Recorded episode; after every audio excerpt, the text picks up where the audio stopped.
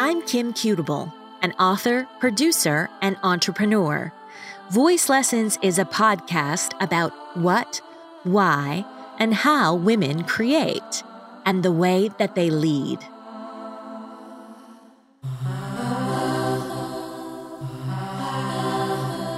One of my favorite books as a young girl was Anne of Green Gables by Lucy Maud Montgomery. I remember the moment when Anne, who was newly adopted, made her first friend, Diana Barry, and the two swore eternal friendship. It's where I first learned the phrase kindred spirit. So when I met Kelly Oriard and Kaylee Christensen, the story of that friendship immediately sprung to mind. Kaylee, an educator and mother, and Kelly, a therapist and mother, have been friends since they were 14. While they were on maternity leave, together, they created the kind of toys they wanted their children to play with, ones that would help them to become caring, confident, and resilient children. They called them Slumberkins, and they started selling them at craft shows. Now, four years later, they've built a multi million dollar children's brand, one that is giving parents the tools to deepen their bond with their kids and telling the kind of stories kids will grow up to fondly remember. This is Kaylee Christensen. And this is Kelly Oriard. This is a lesson in Trust.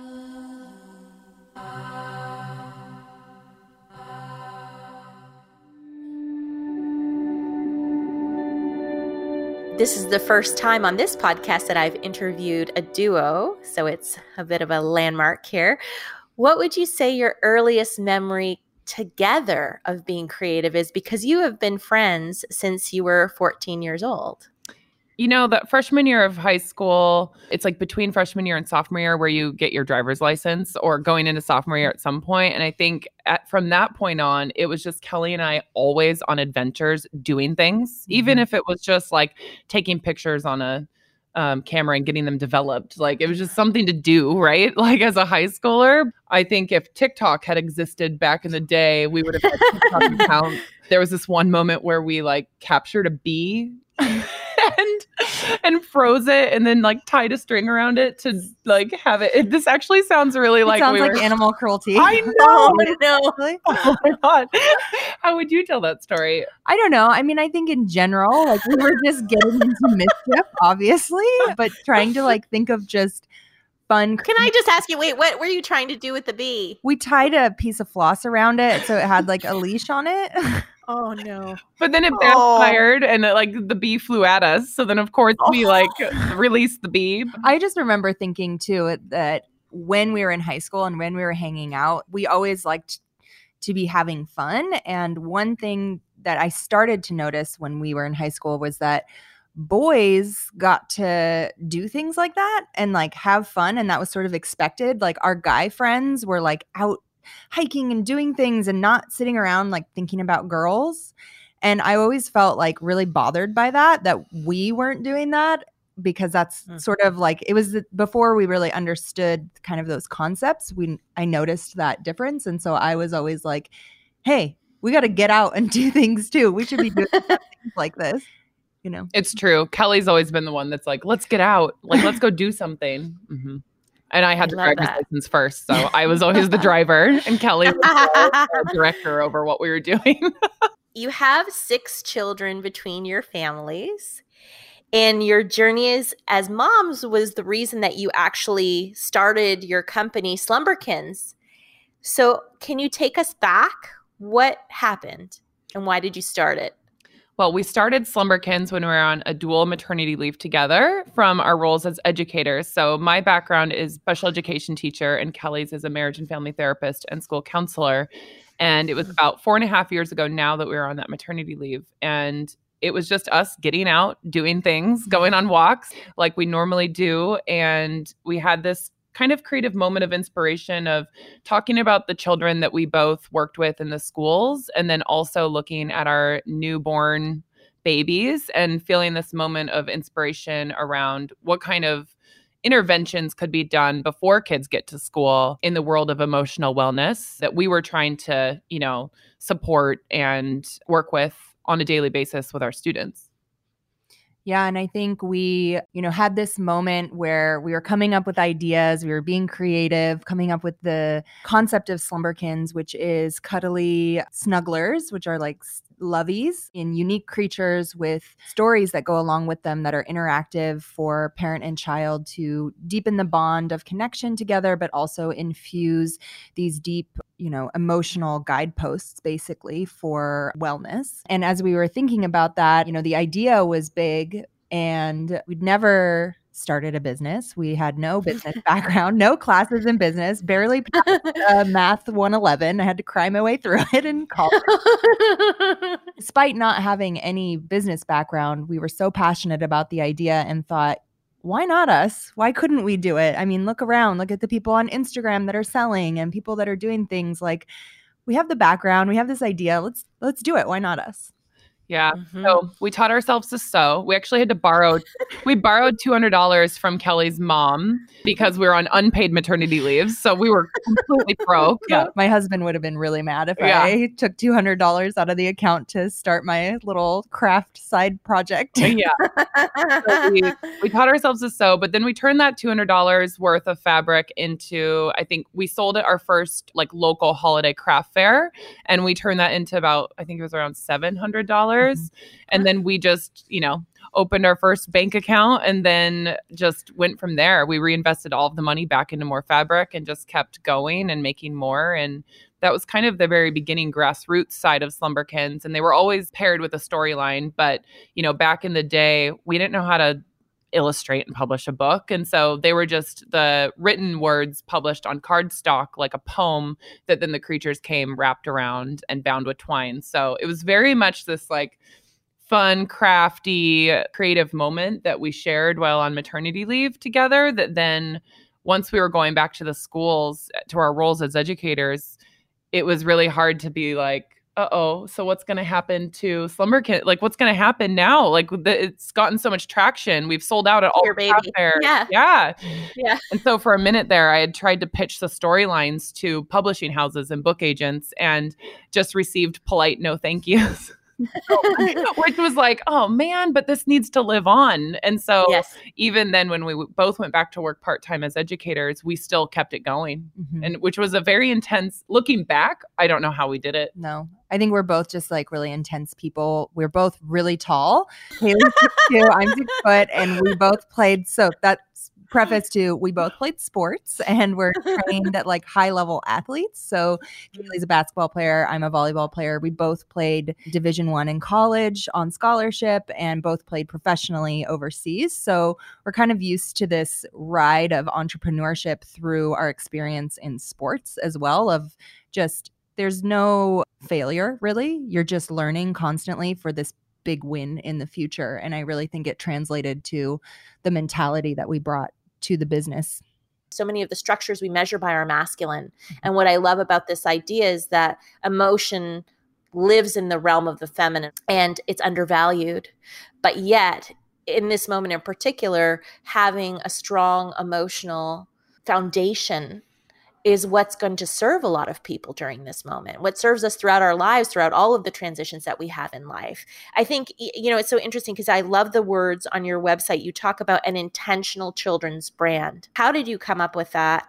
And what did you mean by that? When we were thinking about the products that we would create as a brand, we wanted to create products that we ourselves wanted to use that we couldn't find out there at traditional retail or even online at the time that was, you know, kind of a, a product that brought purpose and meaning and deeper connection between parent and child and created a really easy to use, approachable routine that really for Kelly's background as a therapist lends itself so perfectly to this because she writes all of the storylines. She also happens to be a natural born poet, luckily. But the the information that's coming through the books is actually like distilled down messages that children need to hear from their parents from a very early stage to build the emotional wellness building blocks. And so when we thought about, you know, saying we're an intentional brand, you know, it's it's so much different than what you see. People have asked us, aren't you afraid of someone like Mattel or Hasbro knocking you off? Mm. And we're like, mm. I mean, they can try, but they're not to like moms and educators that are fueling everything they have into this product like and we think that consumers in this day and age see right through that you know like you can put a sticker on a product at retail and say endorsed by dr so and so but it doesn't really go that far in today's I think consumer climate. But we Well, I'm looking at your Facebook page and you have such engagement from your moms there and it says high responsive rate right? Yeah. so that you are in real communication with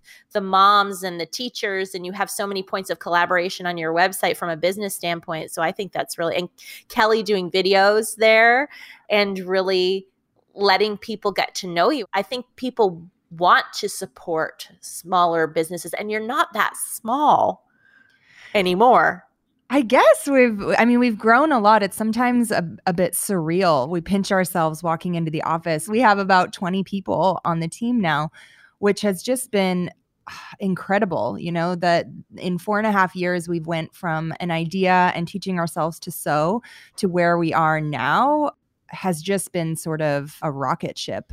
And I think it's a testament to the need for the product and the need for these kind of conversations that I think are just getting framed up for adults right now. I think mm-hmm. millennials are the therapy generation where a lot of people are interested in digging in, understanding their paths, understanding, you know, their internal systems and how it's, you know, playing out or causing different things to pop back up in their lives, these patterns that they see. And, you know, Slumberkins is really about helping parents take that a step further to doing something for their children that maybe they didn't hear explicitly out loud and helping guide that, whether they're doing that internal work themselves or not. The messages are coming through for children. And, you know, we think that that's something really unique that nobody is doing at this point. It's kind of the next stage to the emotional identification has happened through, you know, Daniel Tiger's neighborhood and the work of Fred Rogers and Sesame Street and different people who do focus on this. But what's the next step? You were on Shark Tank. Oh, yeah. Tell me about that experience. Oh, it was so intense and so stressful. Oh, yeah. Yeah. Well, because as you have heard, we started out hand making them. And at the time when we were going on Shark Tank, we were still like hand sewing them. And the ones that we gave to them had been handmade. And we rushed to print our stories into board book form just to have them on TV at Shark Tank because we were scrambling to professionalize ourselves so that we could reach more people. And so Shark Tank was really that moment when we switched from being a side hustle to a a brand that had a mission that was exposed to a much larger audience and it helped us transition from people maybe seeing us as cute little mom hand stitched creatures with these kind of cute stories to a mission based product fueled by you know an educator and a therapist so that was a really awesome for, for us yeah and then behind the scenes you know we left our positions as educators when we got word that we were going to film Shark Tank. So that was another thing where it catapulted us into taking the business more seriously. But like Kelly said, mm-hmm. it was it was the reason we took the time to really develop a brand platform, a big vision, really think bigger for the brand. And as soon as we were all in on that, it just even having those own goals for ourselves, it helped us redefine what our goal was for the business.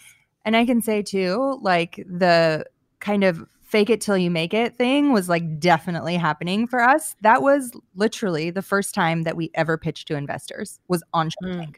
We had mm. no idea what we were doing. And look, I have this thing that you're not faking it once you start the mm-hmm. action. You're actually in making it mode. Yeah. And that that's clear. What happened after the pitch? Because they said no you, we were in there for about an hour and they show maybe you know 10 minutes. And so it was great. They were all they were all very nice and they loved the idea. They did have they did get hung up on like the plush product itself of it being in the toy category well, and they were comparing it to like pillow pets. So yeah.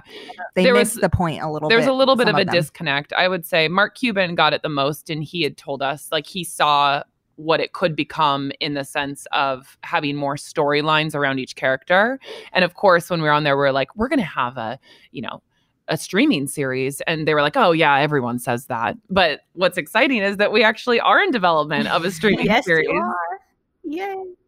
I think. And can you tell us with who? Yes. So we're in a co production with the Jim Henson Company um, to develop a preschool series based on our characters. And Kelly and I are co executive producers on the show. And so it's just like, I mean, it's a definite pinch me moment. Every time I say it, I can't stop smiling about it. I know. It's so exciting. It's, it's those things though, when you, it's what you were talking about the fake it till you make it you know we said it on shark tank we said we want this series we're going to have it they laughed at us and we said watch you know and i think when you say your goals and you have a vision and you mm-hmm. continually get up and work towards it and don't see any failure or any there was a lot of things that went haywire and sideways before that opportunity presented itself but the, here we are and now the rest is history and mm-hmm. so it's it's really powerful to uh, you know really be focused on where you're going but not the minutia and the details of how because not the how it, not the it how. unfolds and if you follow it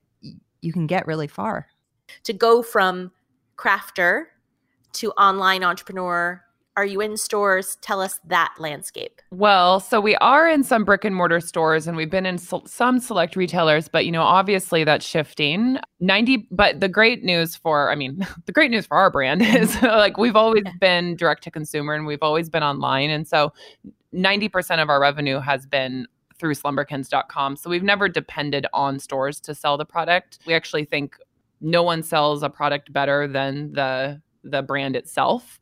And so telling the story around the brand has been key for us. And so we bootstrapped the company to over 1.5 million before we took mm-hmm. in any sort of outside funding. And this is in 4 years. Well, right? That so was, or that was in 2. That was in the first That two. was in 20 18 that we mm-hmm. took in we ended up we ended up actually raising like friends and family investment round in 2018 and it wasn't until that point i mean we had no bar- marketing budget we had we didn't really have a budget. We didn't do any then. digital advertising. It was all organic, community based, collaborating with other brands, sharing audiences. It was all through mutual collaboration and storytelling. So it was like after Shark Tank we started learning what is fundraising and how do you do that. And so then through mm-hmm. 2018 we really learned what that would be for and how we could do it.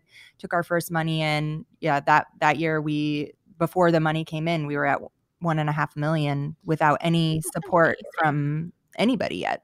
Yeah, that was really, I mean, that goes back to the community that you can cultivate and connect with online, you know, and like that is the reason why we have such a high responsive rate because we as a brand ourselves are really engaged with our community. We don't leave a single comment unanswered or acknowledged, and we're constantly engaging, and we always hear that that makes such a huge difference for consumers. And so we've really built this base of a of a community, and then the 1.5 million in revenue was really up until we took in the first money and then since then now we've like done almost 7 million lifetime and so it's amazing. It's just been this like like Kelly said, it's a rocket it. ship. It's like been a tidal wave that's felt like it's just like been pushing us forward. And it really is. It has its, its life of its own, you know. And sometimes as the founders, it does feel like we are sprinting to keep up with it. Mm-hmm. And to, you know, without having the formal business education, it can feel mind bending to like wrap your brain around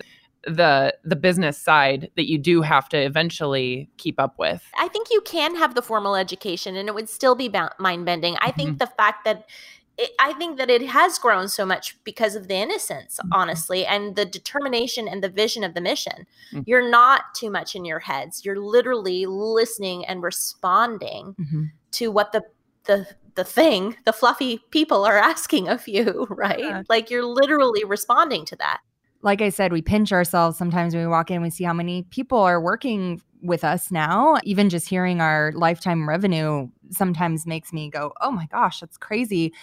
But the other thing that we're learning is how to mindfully and in a way that's aligned with what we're putting out, how we build a team and build a community within Slumberkins too. And so, like, you know the team that we have now and the people that we're hiring and how we're structuring the business is you know so awesome. And i think so much of the the revenue and all of that like it all plays into each other around like building something really based in strength and emotional growth and learning too. Well, and structuring the team and the business so that there's a firm foundation for the big vision that we have so that mm-hmm. we can be a legacy brand like a Mr. Rogers or Sesame mm-hmm. Street so that we can be a legacy brand for the children of future generations that you know can fondly look back on their experience with slumberkins as a child and also have the memory of their parent being more connected to them and being able to support them in their emotional wellness too. We've taken in a bigger round of funding. And so we're always trying to think of ways to be able to control our own destiny, especially when you take in mm-hmm. outside money as business owners. That's been kind of the learning curve too around making sure that we don't have to take investment we're not like we're not running ourselves into a wall of running out of money but we're really setting the brand up for long-term success mm-hmm.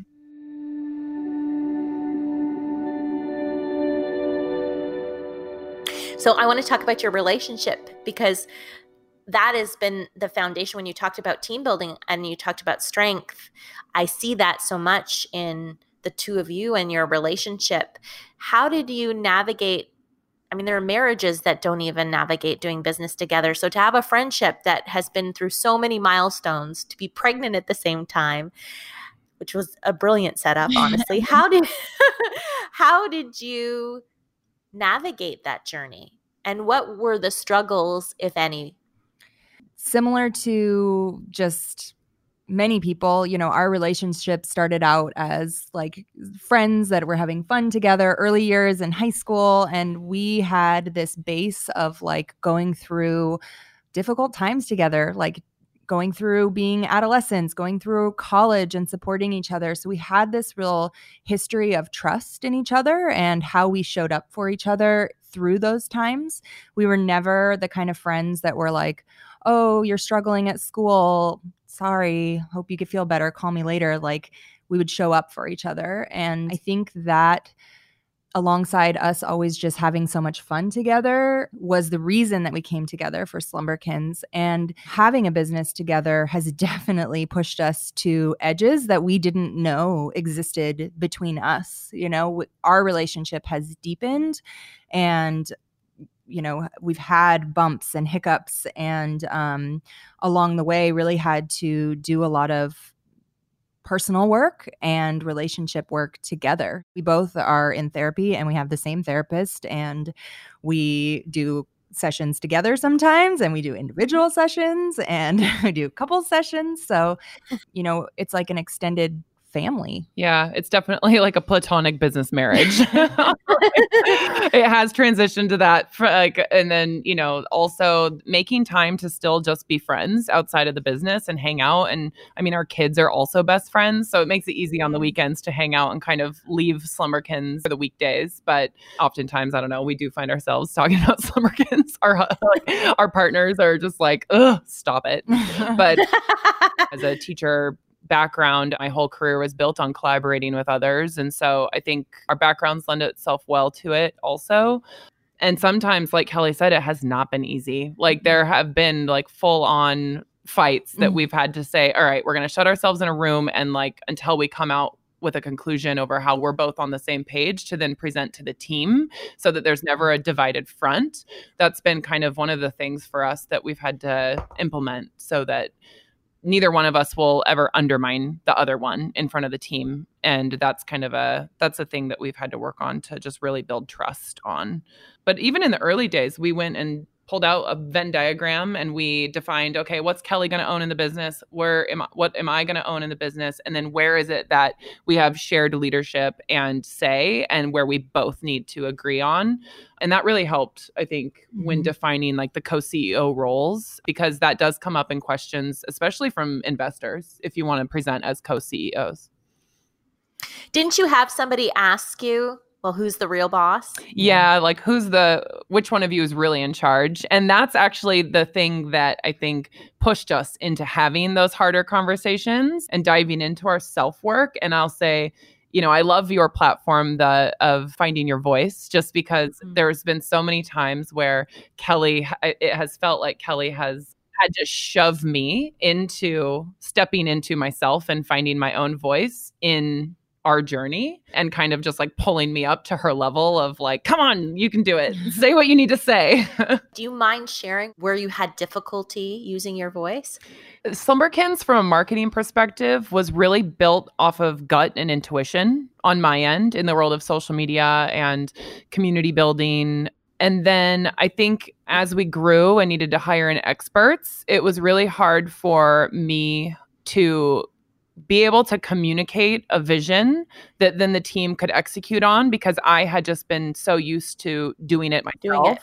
Yeah. Mm-hmm. And so I had to take some like real big kind of learning moments to really understand like how I was getting triggered in meetings if I felt like I wasn't being heard or listened to by the team and like getting frustrated myself on like I don't understand how they don't under like they can't execute what I'm saying. And so there are many times that Kelly has said, "Okay, let's just like get in a room and she'll help pull information out of me that then's more that then is more actionable." And so there's a big difference from like doing it yourself to then being able to articulate it and articulate it clearly and then if someone it's like the leadership voice, right? Like as a teacher, I was always the teacher doing it. And even though I was instructing with students, it's like it's the difference of also empowering your team below you to then try to execute against a vision. And I think I'm still working on that, like always.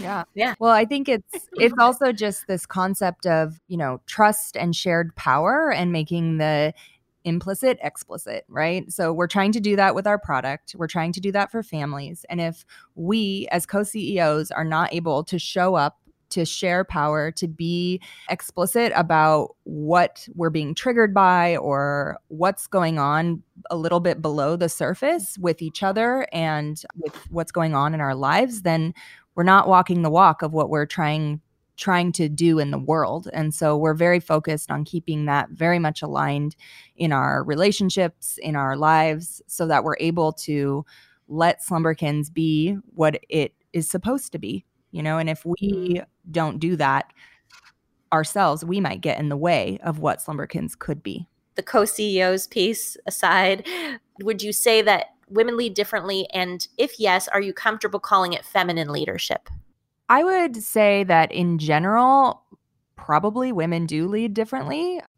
I would say that I hope that there are men that also lead in a way that's balanced and also brings this kind of more traditionally feminine, intuitive leadership that we're really leaning into. But in general, I would say yes, probably women do lead differently. And we very much fall in the camp of leaning into intuition, being very mindful and focused on our team's emotional wellness, growth, our emotional wellness and growth, and how that is connected directly to the work that they produce. Now, in our case, it all connects together because that's what our product is about.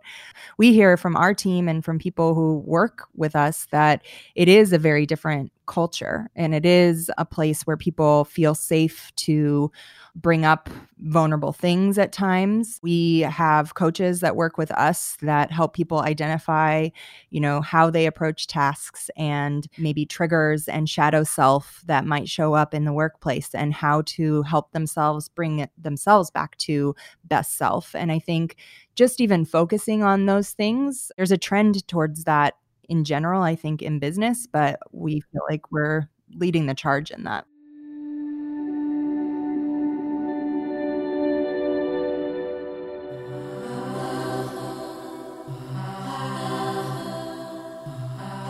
So if I asked you to complete the sentence, my wish for every other woman is.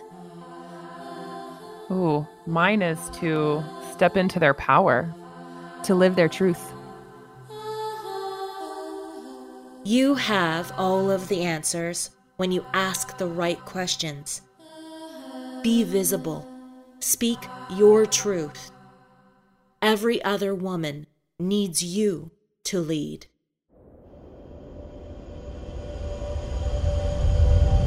So, how visible are you? Take the quiz and find out. www.visibilityquiz.com. Who are you hiding from?